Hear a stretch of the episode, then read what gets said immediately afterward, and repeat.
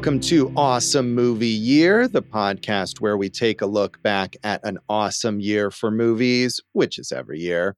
My name is Josh Bell, film critic and writer, and I am joined by my co host. I'm Jason Harris, filmmaker, comedian, and give me back my hand.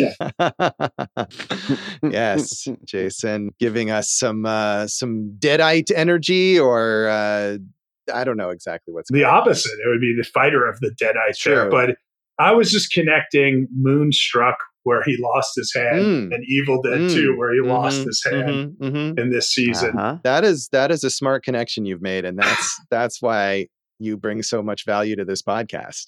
You know, Josh, uh, I like to look at a path forward and then go around it.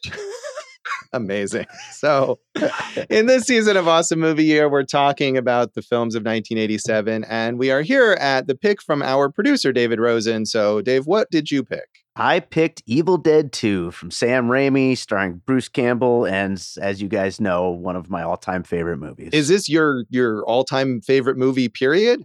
It goes back and forth between this and adaptation. It depends on what kind of a mood I'm in on that particular day, but yes. Okay. If Charlie Kaufman ever wrote a remake of Evil Dead, then Dave would explode from jizzing too hard.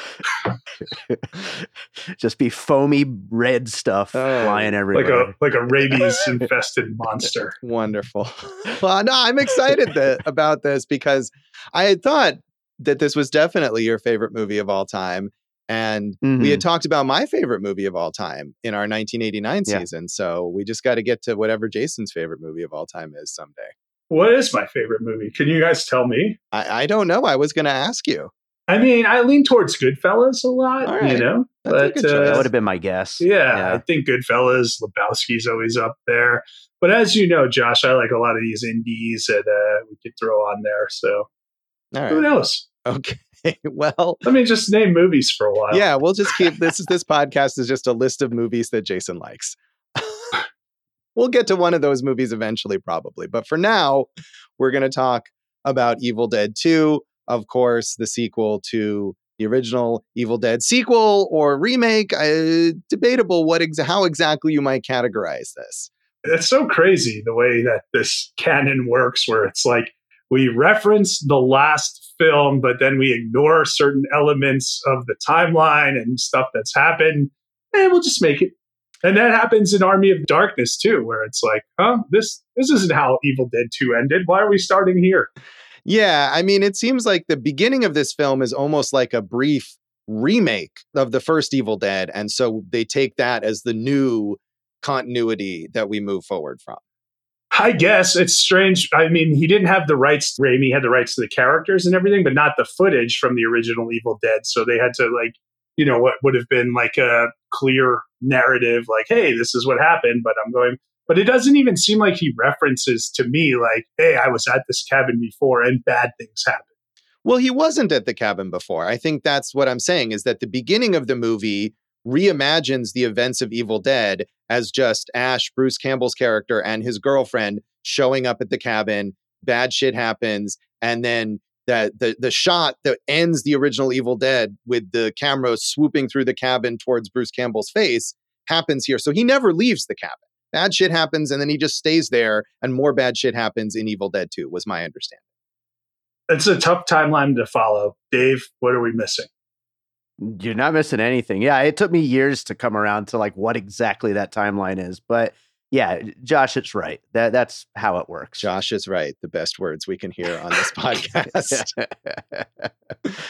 so, uh, the original Evil Dead had been, I guess, we could call it a cult film at this point in the few years since it had come out, and it had been acclaimed by critics, and so Sam Raimi was offered the chance to make again a sequel slash remake. I feel like maybe it had been acclaimed, it had built an audience, it had a cult following, but maybe part of the reason they essentially remake it with this one is because it still hadn't reached a mainstream enough audience that a lot of people would remember, oh, Evil Dead, I saw that and I know what happened in that original movie. So, from my research, Josh, yes. which, as you know, is um, just volumes and volumes, mm, Josh. Mm, so sure. um, yeah, they made the they made the original. It did well. It, it made money. Was a hit uh, in its own regard. Then he does Crime Wave, right? Uh, Dave, have you ever seen Crime Wave?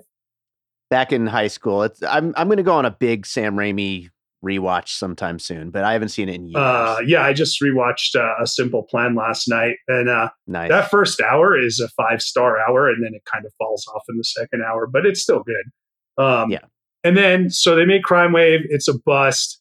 But Stephen King was a huge fan of the original Evil Dead and brought it to uh, Dino De Laurentiis and said, "Hey, you should make the next one of these." So they had already kind of concepted what was Army of Darkness, and then Dino De Laurentiis just said, "No, I'll give you the money, but I want you to basically make the same movie again." And they were like, "Cool, we'll do that."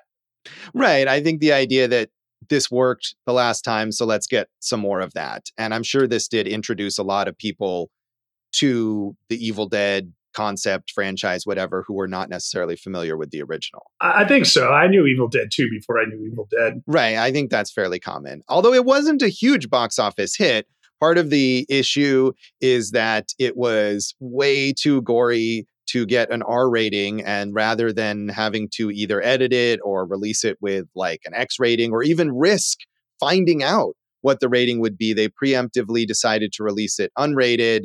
And that meant releasing it in a smaller number of theaters under like almost like a shell company, it seemed like. So, De, De, Right. you know, De Laurentiis' company wasn't associated with it. So probably it didn't reach as wide an audience as it could have initially. It grossed $5.9 million on its budget of 3.5 million, which is, you know, not not that great. And as we keep saying about so many things this season and in the 80s and 90s, something that I think picked up a much, much bigger audience on home video, as the original probably had even by this point.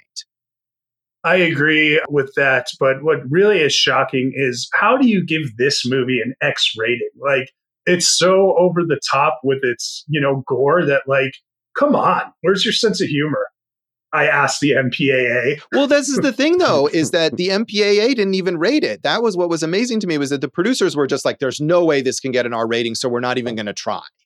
And they just released it without the rating at all. Come on, producers, where's your sense of humor? Right.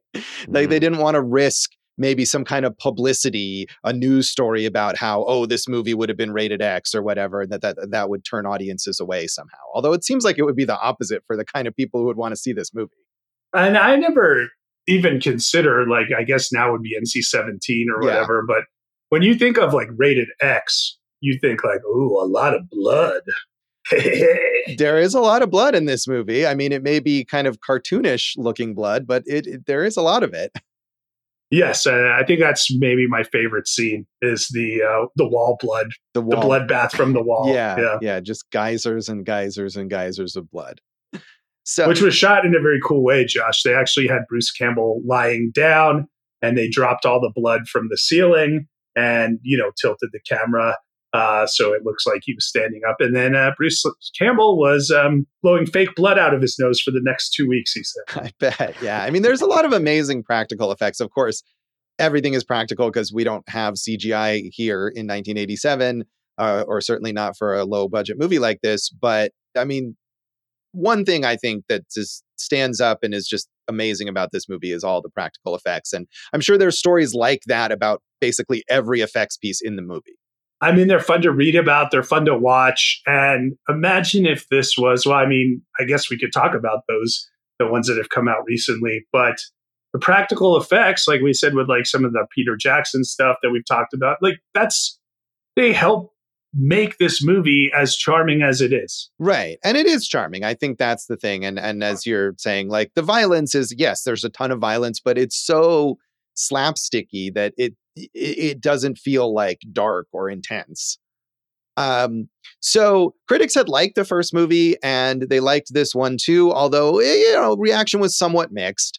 It got a uh, thumbs up from Ebert, but a thumbs down from Siskel, who referred to it as a lot of frosting and very little cake, which was his metaphor about, um, you know, basically saying it, it was style over substance kind of thing, which, which Sizzle over steak, is that what you're telling me? yeah, something like that. And I think that's fair. I mean, we're we're just talking right now about all the amazing effects, but we're not going to talk about the amazing story, I don't think. I mean, that's part of the substance, though.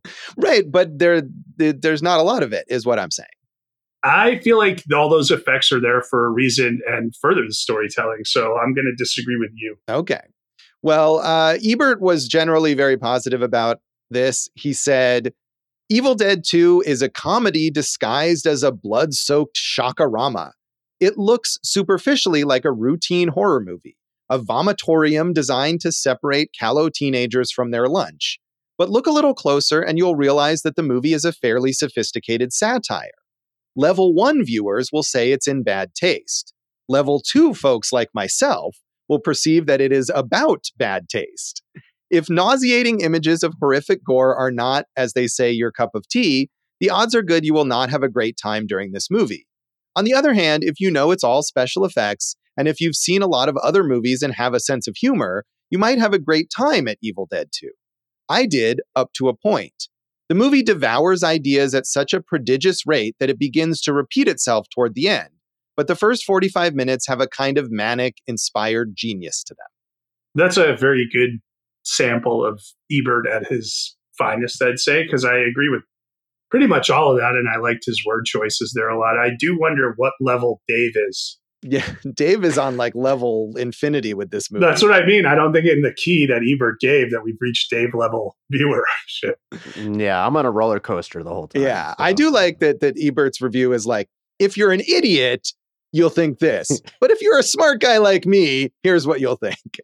But the the point of pacing, and I think, like me, I like Evil Dead a little more than Evil Dead 2. And I think it's because there were all those other characters to kind of give us that breathing room and do some other things. And I, I agree with them on the pacing. It does come at you at such a harried pace that like it is and I like when a lot of things happen in movies, but it is tough to like kind of separate what's going on from what's gone on and what's about to go on.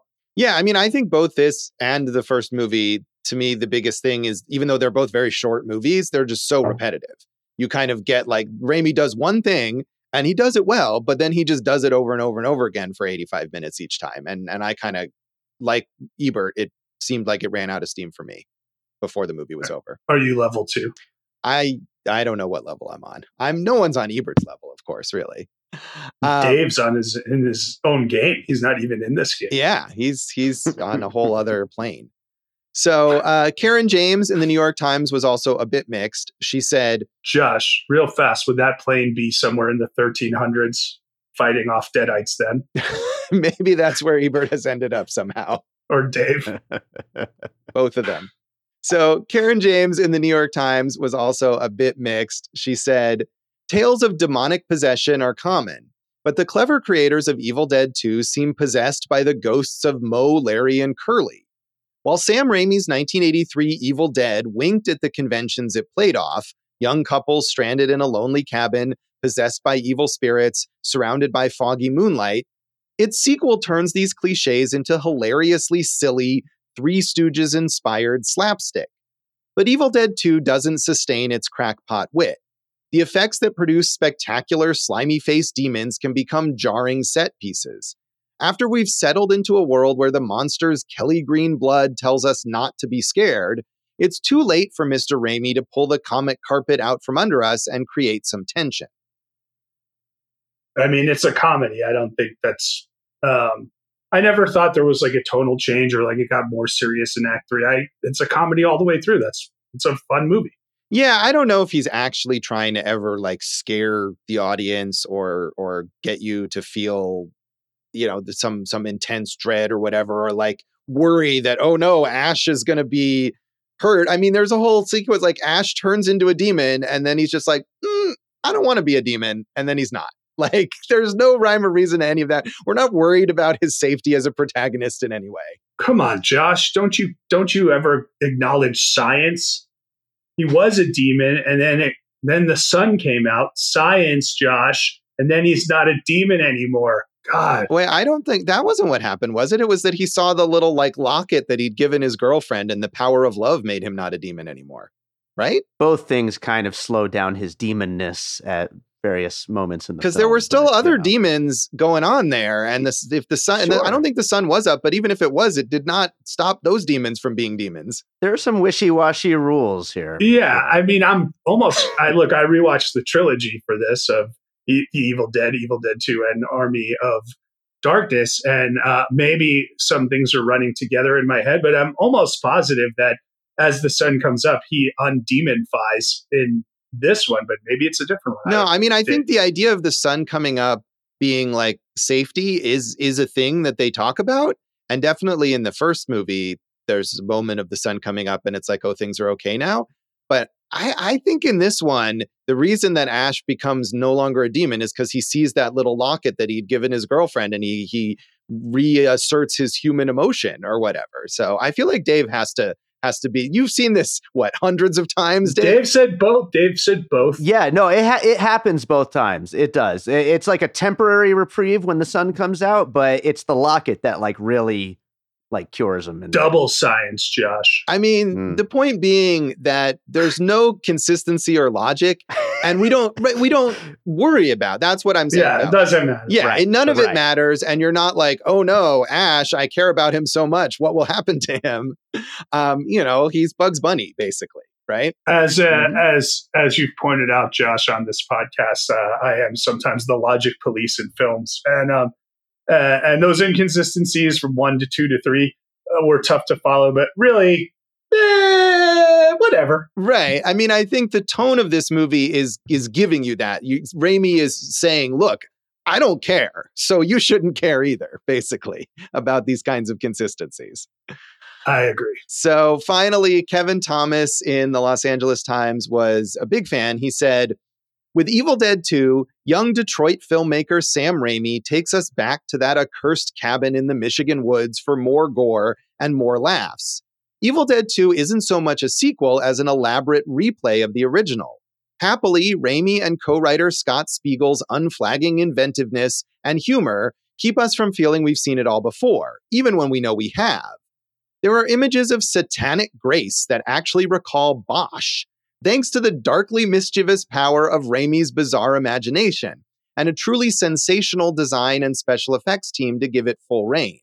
Evil Dead 2 never lets up, continually introducing new characters and adding new thrills and chills right up to the last frame.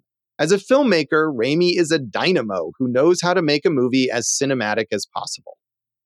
Uh, there's a great chapter in Quentin Tarantino's book uh, where he just gives all this love to Kevin Thomas, who was the the B critic at the LA Times, right, for all those years, and and would cover genre movies and exploitation movies, and you know all the stuff that the uh, A critic wouldn't cover. So it, it's nice that you got him on here, and uh, all the rest. Yeah, All right. Yeah. I had other points, but I got lost in my Kevin Thomas. Uh, No, I'm, I'm I think that's wonderful, and I'm glad that, that Tarantino is is taking time in his book to give such praise to a lesser known critic.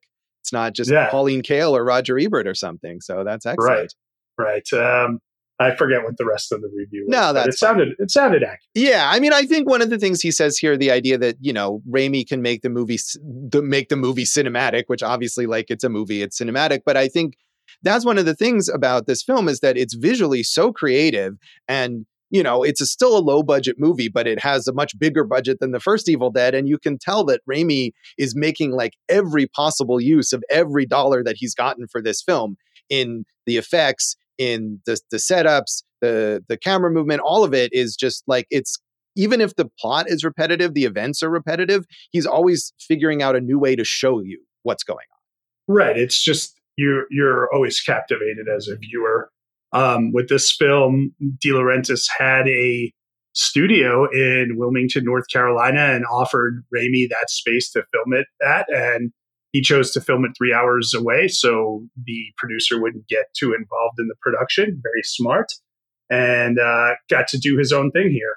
Yeah, I mean, this is definitely like Raimi's 100% undiluted vision, which is always appreciated, I think, as we've said many times. Even if some things I feel like don't work or I don't love, like the fact that this is exactly what the director wanted to make and that he's really going for it, I always appreciate that. Uh, I did like the shout out to the effects team because it's like an all star team of uh, FX people in this one. Yeah, I mean, I think like Peter Jackson, you know, when we talked about his his early work uh, with Dead Alive, Raimi is somebody who surrounded himself with these incredibly innovative effects people, and working with him push them on to becoming major forces in the world of special effects. I was actually thinking about that, the Jackson and Raimi kind of duality here, because like they're both making the splatter core horror comedies, and obviously Raimi did it first um, or before him with the Evil Dead, but it, it's not like today where you know we have access to everything. So I was wondering how much of an influence um, Raimi had on Jackson. I don't think they had any personal connection, but it seems like Evil Dead is very uh, beloved by Mr. Jackson. I mean, they have very similar career trajectories too, going from these early like splatter comedies to making these huge blockbusters and you know uh, the like i said the whole being kind of mentors or godfathers of, of, of special effects development and everything and there's so many parallels there and, and right and and they were making the same types of movie at the same time all those things that you were referencing right right right and and dave loves both of them Absolutely. that's really the most important connection so uh jason had you watched this one before or any of the evil dead movies yeah i had seen the trilogy probably uh, as a kid I'd say maybe sixth or seventh grade. Oh, I was at six or seven years old. Only Dave was no, yeah. at that point. Yeah, that's right. Um, and it's been a long time since I've watched them. Maybe I saw, maybe it was college. Watched them again. I don't even remember, but you know, they're always there. I mean, they've literally made. I mean, they've done other stuff in their careers, but this story keeps going and going. I bet in 1981, when they did the first one, if you were like, hey, do you think 40 years from now you'll still be making Evil Dead content? They wouldn't have said yes to that. Right. Yeah, it is kind of amazing how how long lived this has been. I also saw these movies um in like high school and college, I think. The Evil Deads as well as Army of Darkness. I'm pretty sure Army of Darkness was the first Evil Dead movie I saw because I probably saw it in theater. And because it had a different title, I might not have even known at the time that it was a sequel to other films, which I think was probably part of the point of giving it that title so it could reach a different market. But I think I saw that and then went back and watched the Evil Dead and Evil Dead 2. And I hadn't seen, I didn't have a chance to rewatch Army of Darkness. So I think I probably still haven't seen that since it was originally in theaters. But I had rewatched the first Evil Dead when the 2013 version came out. But Evil Dead 2, this one I don't think I'd seen since probably I was a teenager in my early 20s. So it's it's been a long time, but but it was fun to watch it again. And um, Dave, I assume you've seen this. Honey. Dave has it on a loop at his house. Dave's watching it right now as we do this podcast. No, y- you joke, but like seriously, in high school, it it really was. Like I, I probably watched it like a hundred times in senior year alone. But like no, I I uh, I had also seen Army of Darkness in the theater first. Had no idea it was a sequel to something, you know. And then I, I saw it with my dad opening weekend, and then he read a review of it that mentioned that it was a sequel to these things. And so then I went backwards. I watched Evil Dead Two next, and then Evil Dead, and yeah, just lifelong since then. I wonder if how many people, because I wonder if I did that too. If I, you know, uh, I bet a lot of viewers have seen these in incongruous order.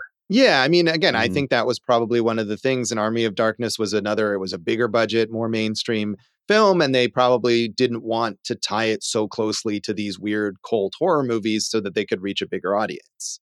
Having rewatched all three uh, in prep for this podcast, I was very pleased that the quality of all three are so similar. Right? You know, there's not a real drop off here. Uh, there's no crystal skulls, Josh. No, and um, but and, and especially with Army of Darkness, you know, they take a big swing by setting it in that different time period and having to get away from the kind of aspects of the story we already know, and it still holds up with the rest of the other two. yeah, I would have liked to have time to watch it, and it just didn't. I watched the original Evil Dead because that seemed more important to kind of prime me for this one, and I just ran out of time. But I remember really liking it as a kid, certainly, and being a gateway to these kinds of films, which I certainly was getting into as we talk about. I think with the Peter Jackson stuff, like the video store covers, and this one has another great one where you're like, "What? I Oh, got to watch this!" And you know, that was certainly something I was doing as a teenager, grabbing all those. This is a little aside here. Um, there's a uh, theater company in town, Majestic Rep, uh, that's doing uh, Screamed the musical right now. And I was in the theater the other day, and they have a fake video store set, and there are so many posters, including the Evil Dead, where I'm like, "Yep, awesome movie year. Did that on awesome movie year. Doing that on awesome movie year. So it's fun that we're covering so many of these seminal pieces. Yeah, and all of these wonderful video store uh, staples, I think is it's great to revisit. So, uh, anything else you want to say about the background of this film, Jason? You mentioned the co-writer there, Scott Spiegel. Spiegel and Raimi basically wrote this on the set of Crime Wave, which I think we have to watch to see what a debacle it was.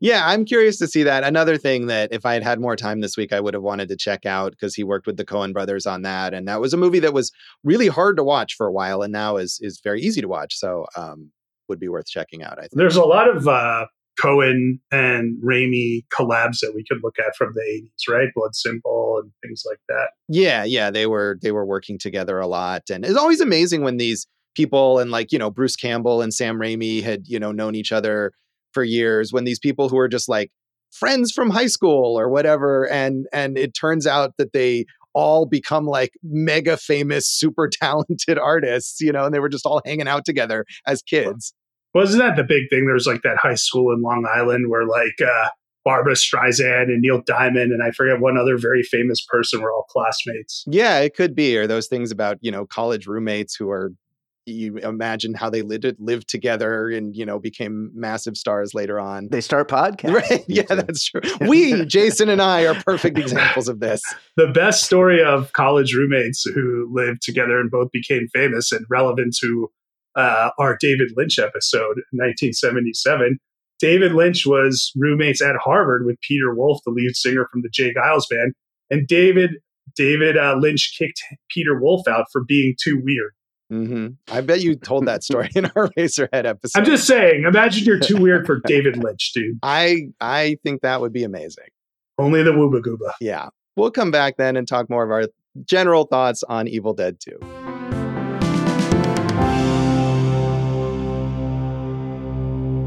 Welcome back to Awesome Movie Year. In this episode of our season on the films of 1987, we're talking about our producer, David Rosen's pick, Evil Dead 2. And uh, Jason is currently playing with some sort of plastic hand that is giving me the finger. That's the I think that's the wrong finger, Jason. Um, there you go. Now you got it. this is fascinating stuff for the podcast. But uh, Jason is really having thumbs up. Far to yeah, thumbs up. Thank you, thank you, Ebert, the robot hand. Evil Dead 2. That's what we're doing here. And and Dave, since you picked this and since you love this movie so much, what keeps you watching? What what makes you watch a movie hundreds? Of, I've never watched a single movie hundreds of times. What makes you watch a movie that much? It's it's just perfect. It's so much fun from beginning to end. Bruce Campbell is so damn watchable and so lovable and his physical comedy is just unbeatable and everything he does in this movie is so funny. The effects the gore and all that stuff which we you know know the evil dead movies for uh you just can't beat this stuff. I mean peter jackson comes close with some of his stuff but uh this is this is the tops. And uh, it's just scene after scene after scene that gets me every time. Like it's it's hilarious it's fun and it's just a movie I can't get tired of. I just I have so much fun every time I go back to it. I was thinking that well, I marked it down the physical comedy because I'm like, you know, wh- when we were growing up, Jim Carrey, Robin Williams, big physical comedians. Bruce Campbell never got that credit, and you're right, his physical comedy is as good as anybody's. Yeah. yeah. I mean, the whole bit with the hand, and especially it's like when he's like lying on the floor and the hand is like pulling him along the floor, like that's a tough thing to do as an actor to convince me in the audience that your hand is like a separate person from you or whatever, a separate entity. And he does that perfectly. And it's, yeah, it's very funny. And I think, especially to me, watching this right after the first one, where Bruce Campbell is fine in that first movie, but he's not like Bruce Campbell, you know, that he's like really emerges with that persona that he's so well known for in this film in in such a strong way versus the first one. Right. Um, I think that also helps that, I mean, it, you know, he basically got a practice run, right? Right. Yeah. Sure. I mean, they, this is almost a do over for both him and for Sam Raimi in a way, basically telling the same story, you know, which is again, barely like a story, but the idea that here in this isolated cabin in the woods is this Necronomicon, the book of the dead, that if you read from it, it summons these demons and, and bad shit happens. And that's pretty much the whole deal. I was also, we keep bringing up the effects. Like each new effect was just a delight to watch. Eyeballs flying across the room, headless Linda dancing, you know, just so much fun. Yeah, I mean, it is fun. And like the headless Linda dancing, for example, is like, that's not the kind of thing that you would think, oh, we're going to put this in a horror movie because it's not scary or gross or and and even theoretically like it's like a ballet like it's it's it's it is not even funny per se it's just weirdly beautiful I think it's funny. I mean, you know, I think it. Uh, Tim, I got Tim Burton vibes from it, another contemporary, yeah. right? And, sure. But I, I, I think that speaks to the ambition of the movie, right? It's uh, like we said, it's short, it's comedic, it's this, it's that. So one location film, pretty much. But it is very ambitious because we're using stop motion, we're using all these practical effects, we're really centering it around one character. So they really had to blow this thing out, so to speak. And I think they did a good job of it. And I like the risk they took, both from a technical standpoint. We talked about all these amazing special effects team uh, members, and also from a storytelling standpoint. Like I didn't remember the end, and I was hoping the end was what it was, and it was. So there was that because it was that. It sure was. And that's, and that's what it was. you you that's said it, my twister. friend. Wow. yeah, I mean, I want to like I agree the effects are amazing and it is impressive that they Raimi can offer you, like I was saying before, so many different ways of depicting the same thing over the course of 85 minutes. But I think there's so little story. I think there's even less of a plot in this one than there is in the first one. Because, I mean, at least in that first one, it's like, hey, we have this whole group of people and we spend a little bit of time setting up who they are and their relationships to each other before they get to this cabin and the horrific stuff starts to happen. And then one by one, they kind of all become possessed. But here, like so much of this movie, and and yeah, Bruce Campbell's physical comedy is amazing, but a lot of this movie is just Bruce Campbell by himself looking at shit and screaming. And it, you know, it gets to me, it gets repetitive after a while. As cool as the effects look, I'm with Ebert that after 45 minutes or so, I'm like, okay, I got it. What else is? Well, I, I think you know to reiterate what I was saying earlier. I I agree with you. I think for me, The Evil Dead is the best of the trilogy, and part of that is because uh, they had that group there, so there was always something else to keep the momentum moving forward. Yeah, I mean, and I don't even necessarily like that movie better. I think visually and effects wise and all that kind of stuff, this movie is clearly superior. But it just felt like there was a little bit more to grab onto with the plot, even though there's basically nothing. You know, and this this one has even less than nothing. I feel like. I mean, we set up the idea of the the woman who's like the daughter of the the uh, researcher or whatever who the first, professor yeah the professor who found the book of the dead and she's on her way there and eh, that doesn't really amount to anything other than like oh here's some more people who can show up and get possessed and it almost seems like a waste of time that he could have just had anybody show up and it wouldn't have mattered because we don't care about what happens to these people or what any of it means. Right. Um, yeah, I guess that's fair. I'm thinking you could just you could eliminate all of the scenes of her before she gets to the cabin. You could pretty much do that and make the movie work. I'd say the same way. Right. And that's why I'm saying it doesn't matter. Like when those scenes started, I thought, oh, maybe there is a more substantial story here than I remembered, or a more substantial story than there is in the first movie. And and I knew that Army of Darkness was coming. I remembered that this movie ends the way that it ends, and that that's what the the story is in that next one. And I thought maybe they're going to build up a little bit more mythology or whatever. Not that it needs that, and I don't think Raimi is trying for that per se. But I, I was hoping maybe there'd be a little bit more momentum plot wise, and there just really isn't. Like he he's great at that visual momentum, but the plot is just has one gear and it it keeps spinning that. The funny thing about what you're saying, Josh, is, uh, and we'll talk, of course, about the uh, the later sequels, uh, you know, more in the legacy, but they don't do much more either. Like they're perfectly fine with resting on gross out gore, you know, maybe throw a joke in here and there, although they're not nearly as funny as these three but you know, it's gore and like kind of a thrill ride of horror whereas the story kind of takes a backseat, which I, I don't disagree. Like the story is backseat to everything else going on. I mean, that could also be part of the genre, you know, when we're talking about those Peter Jackson movies, like, you know, watching those, I'm not like, wow, this is such intricate plotting here. No, and I mean, as we talked about in our Dead Alive episode, which I was not particularly a fan of that. And that was part of the reason, like, to me, horror movies, and I watch a lot of horror movies, and horror movies where the primary, like, quality of the movie is just that it's really gross generally don't work for me. Like you don't have to have a super intricate plot and like spend an hour on character development or whatever, but I need a little bit of that. I need to care about the characters and understand what is happening to them in order to sort of like be engaged with the movie and not just like, oh cool, blood everywhere. Well, I mean, you care about Bruce Campbell because he's so charismatic. Honestly, like that's true. Like you root for that character, right? Um, I don't consider this gross. Did you consider it gross?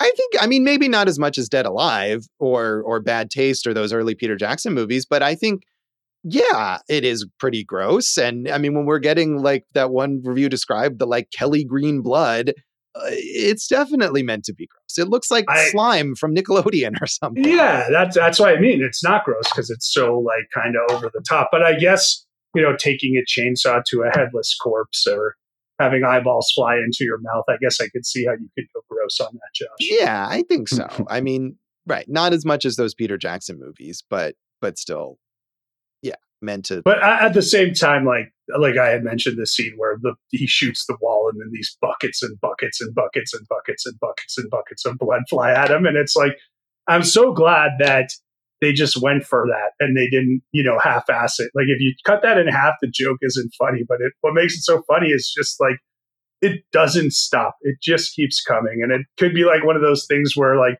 you might watch and be like, "This is funny." Now it's gone overboard. Oh, it's still going. It's funny again.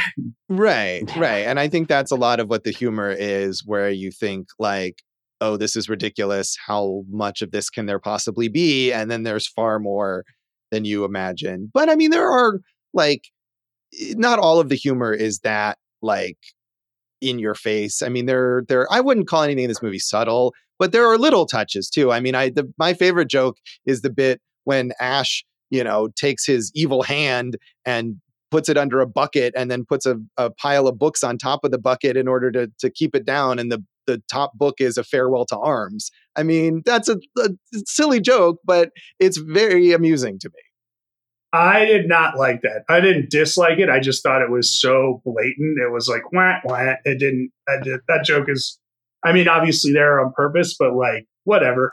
All right, that was my favorite joke in the whole movie. Dave, you? It's a it's a great joke. Come on. Is it? I mean, why wouldn't you just like? Why wouldn't? I mean, you know, a farewell to arms. I probably would have found a book with you know the word hand in it or something. I but, guess, um, but I mean, like that's a famous book that people will have heard of, and huh, so the Handmaid's Tale. I don't know if the Handmaid's Tale was out in 1987. I, whatever. I get the joke. I just don't. I don't love the joke. How about that? That's but fine. That's fair. That's fair. So, uh, but um, you know, what I want to bring up, which um, we talk about these technical elements. The sound design is so good, especially when the Evil Dead is like rushing through the forest. You're getting these kind of fast flying camera movements, and you hear the whoa, you know, all that stuff. another another impression here for Excellent. me. So, yes. Um, and uh, I liked reading about that. It's a combination of Sam Raimi's voice and audio samples of Orson Welles. Wow. Technically making this the last film appearance he had in any capacity. That is pretty cool. Where wow. did those samples come from? Does it say? Did you find that out? I think Sam Raimi just went to Orson, went to Peter Bogdanovich's, you know, mansion where Orson Welles was just spending his days. And then, uh, if I'm not mistaken, Sam Raimi put his hands on Orson Welles' belly and went, goo, goo, goo, goo, goo, goo, goo. and Orson Welles went, uh, Don't quote me on that. That seems likely. Yeah, I thought maybe they were from you know Citizen Kane or something like that, which would be even funnier. But that seems like the most likely scenario as yeah. you describe it. So we'll go with that. Yeah, don't be ridiculous, Josh. of course, of course not. Do you have a favorite gag, a favorite joke in this, Dave? Oh my god, there's there's so many. Um I, I just one moment off the top of my head. When the house is uh, talking to Ash and and uh, saying join us and uh, is go in the house and he like looks at the house he looks at his car he looks back and then immediately it just cuts to him driving away super fast through the forest. I like love that that reaction is just such perfect comic timing um so ridiculous There's a lot of great editing, which I think that speaks to that. Like they really know Yeah. how to transition, or when um, they're pulling people up from the the cellar where you know demonic Henrietta is, and you can just like get those slash cuts. Those really work well. Yeah, I mean, it's as we said, this is a short movie and it doesn't flag at any point. So, um, at least in terms of of what they're throwing at you, you know, to me it exhausted me, but it definitely it doesn't have lulls to it. I don't think Well, you're easily exhaustible, Josh. that is true. I I have very low energy in general. Need to take a lot of naps, so that's fair. uh, Dave, what are we missing? Uh, well, you just brought up Henrietta, but shout out to Ted Raimi. Uh, uh, amazing character. Um, the the whole design of that is ridiculous, and when she does that little Hulk Hogan thing when she's getting up, that's great. you know, I don't know. There, there's there's so much I could go on for an hour on this one. So you know, well, you know, you're you're here, so feel free to uh, gush some more as the movie I, does. I, I love the music. Um, I I love that first. Speaking of Henrietta, actually, just to go back to that, I love when they uh, they have Ash trapped down in the basement and they uh, they're playing the tape recorder and they're hearing the uh, you know God help me, I buried her in the earth floor in the fruit cellar. The, just the structure of that whole moment, the way that it's playing, they're all listening, and then she bursts up through the floor and he starts screaming. I mean, that's just perfect movie making right there. Although I thought it was hilarious that like she's been there the whole time, but she was like, I gotta wait until they play the tape where the guy says I'm here Again. before I can come out. it goes right back to Sam Raimi. Just he doesn't give a shit. It's just what'll be the best for this moment. Right. That's all that matters. There's a great Yeah. shot in a simple plan of um, Billy Bob Thornton's character just sitting on the steps of a cellar, and then Bill Paxton comes down, and uh, the room, you know, not dissimilar to the cellar layout in this. And I wonder if this was like kind of something he, not going to say like, oh, I'll save this shot, but just something he was playing around with how to shoot when he was doing this stuff that he was able to utilize later. He loves cellars. He does. he does. There are Yeah. things he loves, Josh, like like cellars. So true. That's the insight we've got here on this film. I mean, well, I mean, look, I mean, there are other things he loves, like when Ash, He loves his Oldsmobile. right, and then when Ash is preparing for battle, it's become like iconic to show the montage of him like weaponing up, right? right.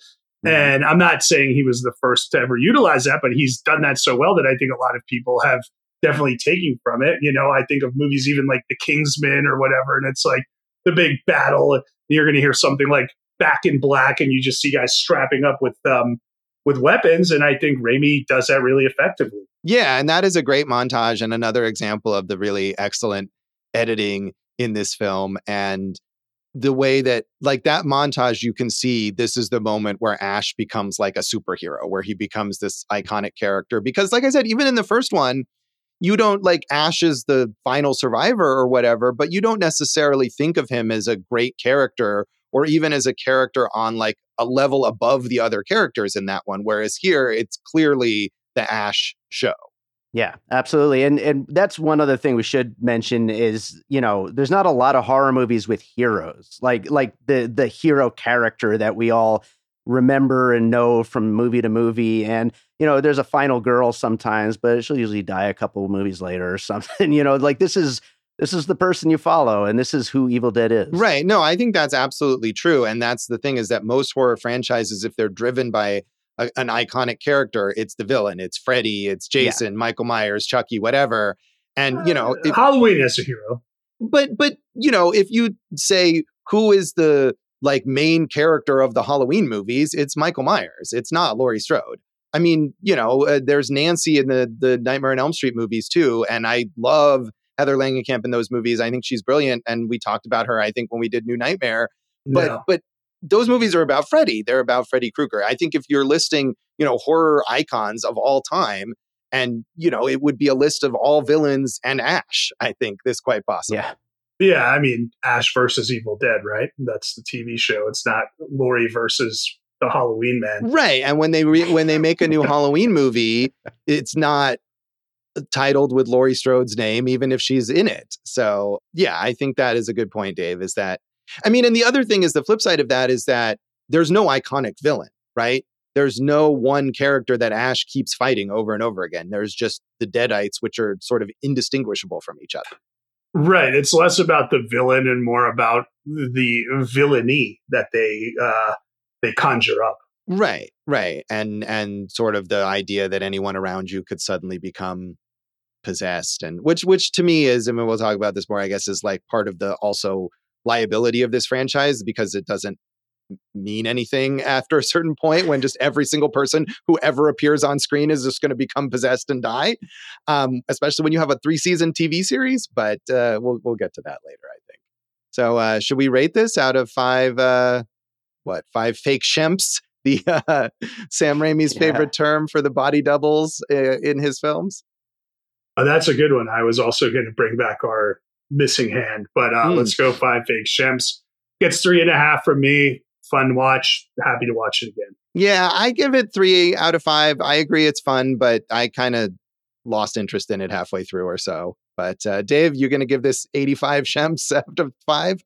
As many as you guys will let me. Yeah, absolutely. Right. Five fake shemps for sure. Okay, cool. Well, we'll come back and talk about the legacy of Evil Dead 2.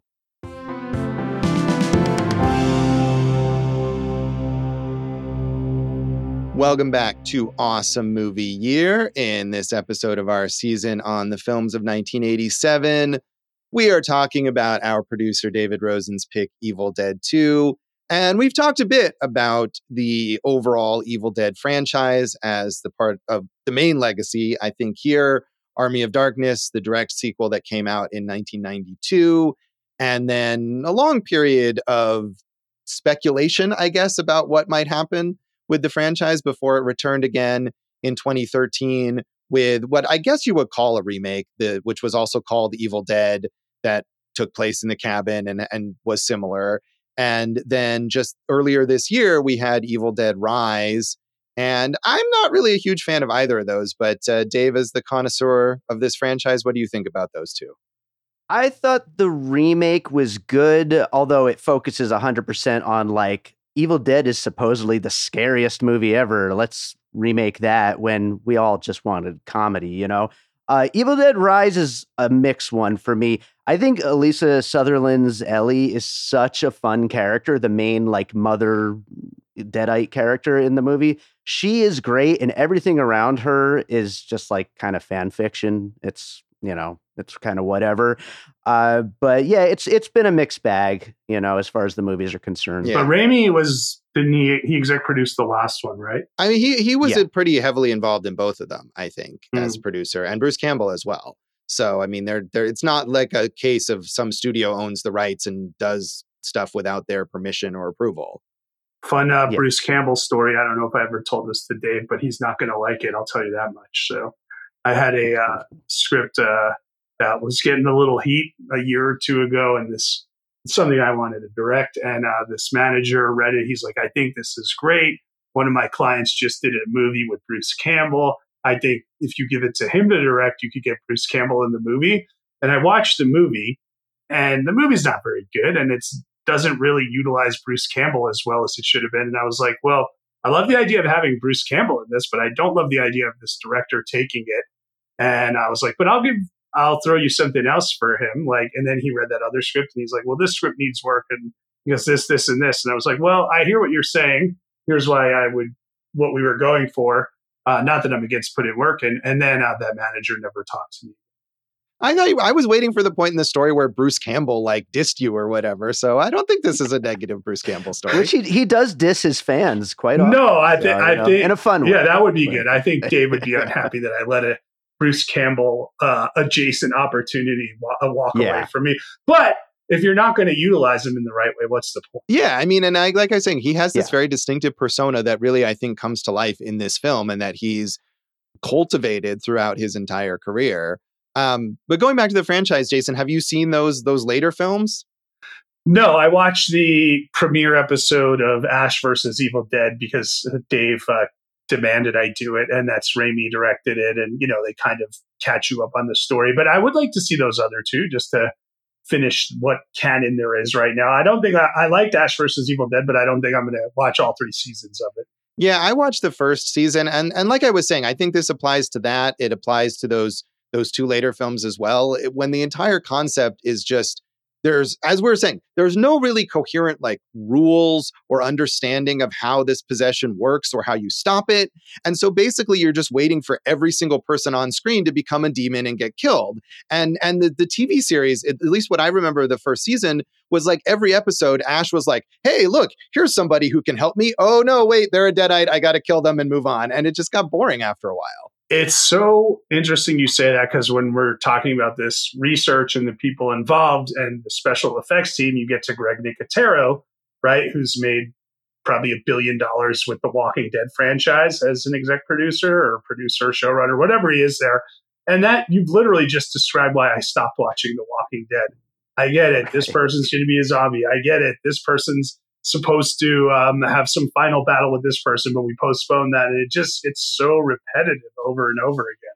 Yeah, I really feel like this is the kind of story, and this applies to The Walking Dead too, that like doesn't work as a TV series. Of course, I'm wrong, obviously, because The Walking Dead has gone on itself as like a sort of weird zombie thing for decades, I guess, at this point, and has like five spin-offs. But but I think you're spot on, Jason, is that like from a plot standpoint, this isn't a concept that sustains an ongoing story. Uh, I mean, there's got to be more coming to it. We know that this franchise will continue to live, right? Oh, yeah. I'm sure they're always talking about what's next. And Evil Dead Rise generally was well received and was successful. And I, you know, even at, at this point, you know, Bruce Campbell's getting older, but he still always is saying, well, maybe I'll play Ash again. It could happen. Who knows? And there's been so many ancillary things. There's uh, Evil Dead comic books. And, you know, going back to what we talked about with Ash as like a horror icon, the comics include Ash versus Freddy versus Jason. And movie wise, there's always speculation about Ash taking on some other iconic horror villain in a movie, which has never happened. Um, there's Evil Dead uh, video games, and there was the Evil Dead the musical stage production, which I saw that here in Vegas. I don't know yeah. if you ever did, Jason. I used to perform in the same theater. You know, the V Theater had like five different theaters, and that was going on uh, in one room, and we were doing comedy in another room. I probably should have seen that. Yeah, it was. Uh, I saw it not at the V Theater when it was just at like a community theater before they got to move it to the Strip. Maybe I saw it there too. and it was, I you know, it, it, in theory it was fun. In practice, it was again, it was just kind of one note. And it, I hate interactive theater, so that you know. didn't really. That's I saw me. both versions of it, uh, and yeah, I mean it's it's all right. Did you play the Evil Dead video games, Dave?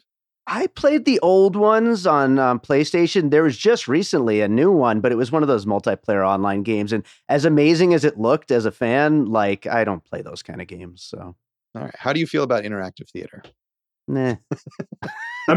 that's like literally how I make most of my living at this oh, point. Sorry, Jason. I I uh, respect that, but I hate attending it. First of all, Josh, as you know, you have to call it by its trendy name, immersive entertainment, right now. Sure. And uh, I've done a lot of immersives the last few years as an actor, and uh, I think literally I just got cast in another one this week. So, and I support your career and wish you continued success as long as I don't have to attend these productions. I would be offended, except I know you don't attend anything at this point in your life. You're a recluse. you're uh, a you know uh, that's true but even even prior to that i i would always hate going to those interactive as a person with anxiety it, it, it makes me so uncomfortable to attend stuff like that. Do you dave have any non here's a two part question or two questions.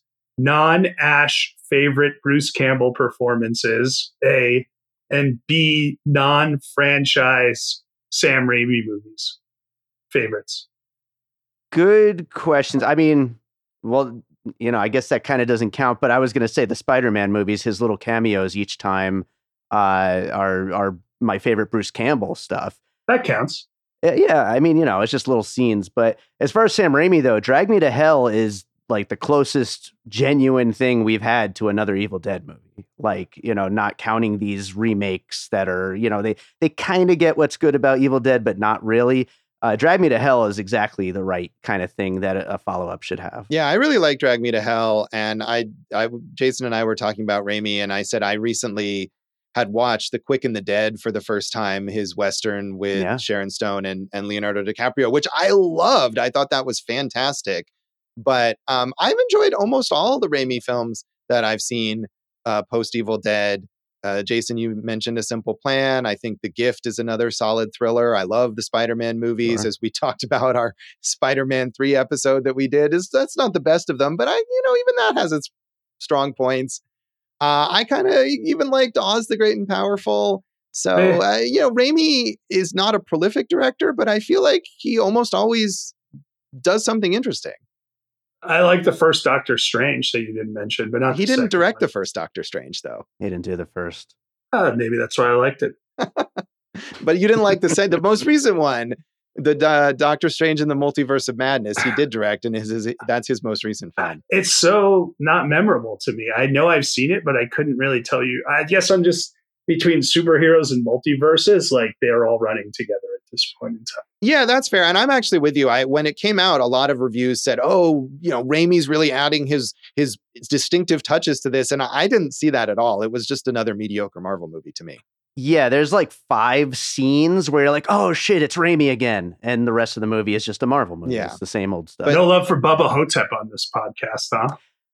I watched it once so many years ago. I, I'm gonna probably rewatch it like this week. I'm like actually really excited to get back to it. Um, it's fun, but I didn't like love it at the time. I got to rewatch that. Yeah, I feel like that was my reaction as well. So, uh, Jason, you saw a Simple Plan again recently. Is that your favorite non-Evil Dead Raimi?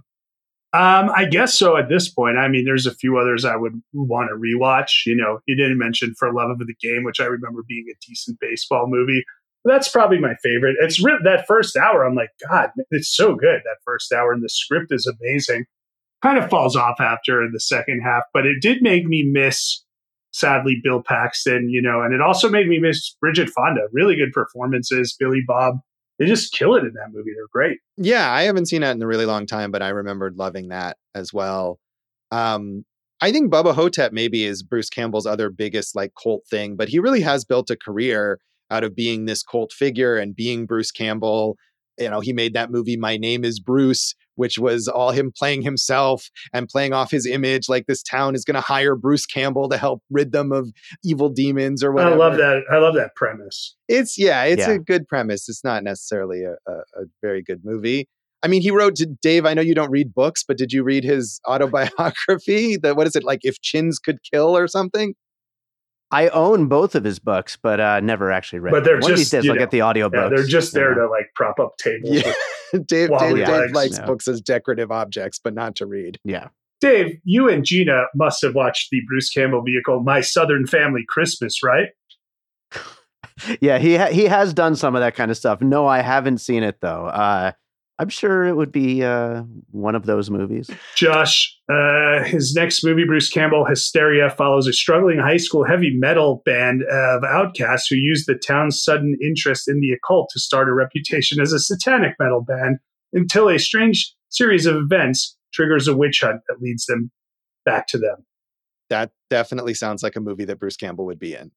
So It does. Uh, Sam Raimi is attached to two projects as a director right now. The Kingkiller Chronicles, uh, based on Patrick Rothfuss's book about a young man who grows up to become a notorious magician, and also a movie called War- World War III, which imagines what later this century might look like. And by later this century, I think they meant years from now. But as of this recording, it might be next week, Yeah. right?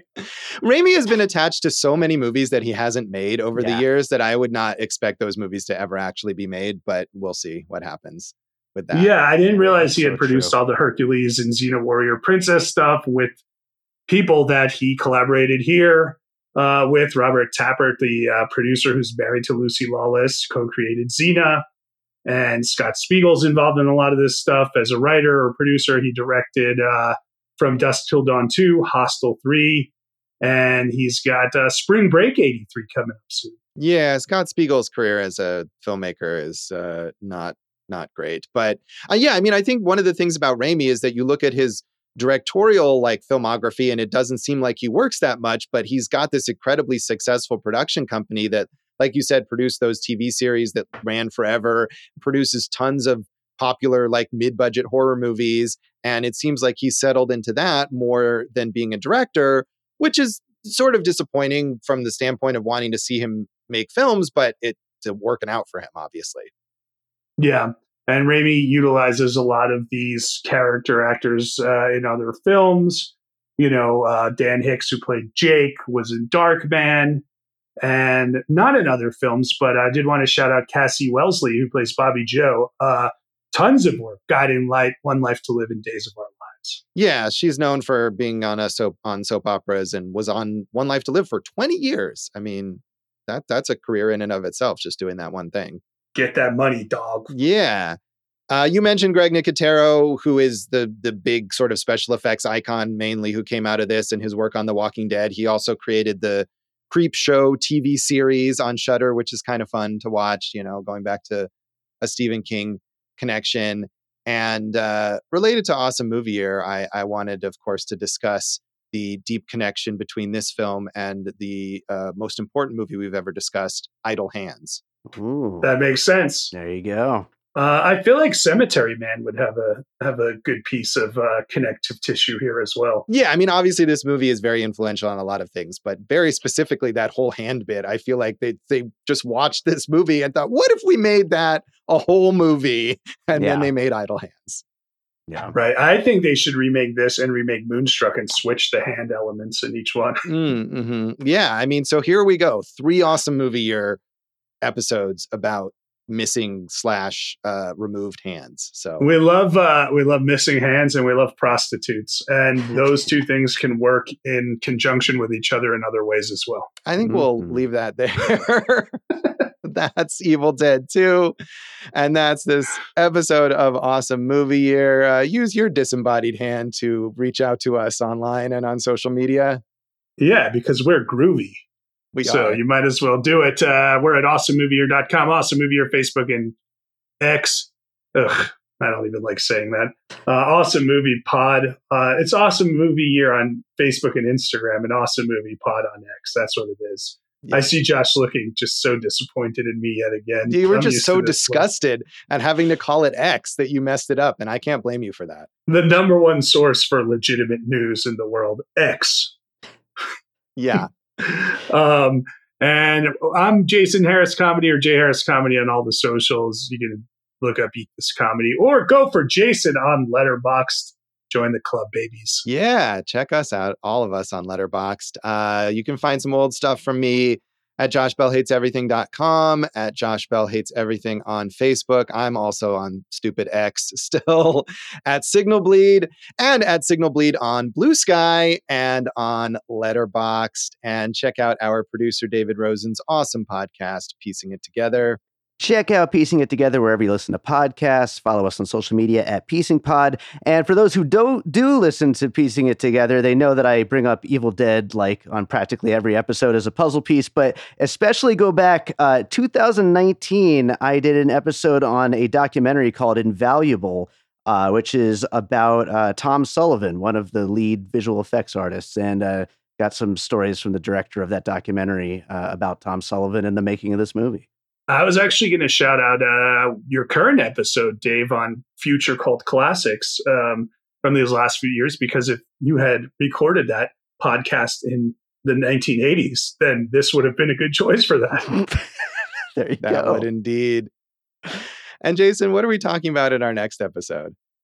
Hey, Josh, we're sticking with cult classics. It's 1987. It is um, a very interesting, I think we're going to have an interesting discussion. It's a British film called Withnail and I, and it has such a revered love from its fan base. Um, I, I'm really interested in getting into this one with you guys.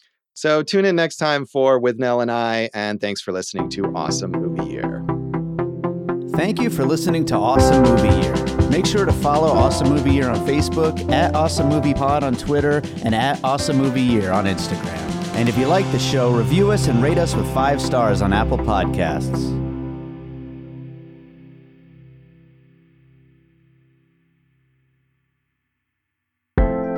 An All Points West production, produced by David Rosen in Las Vegas.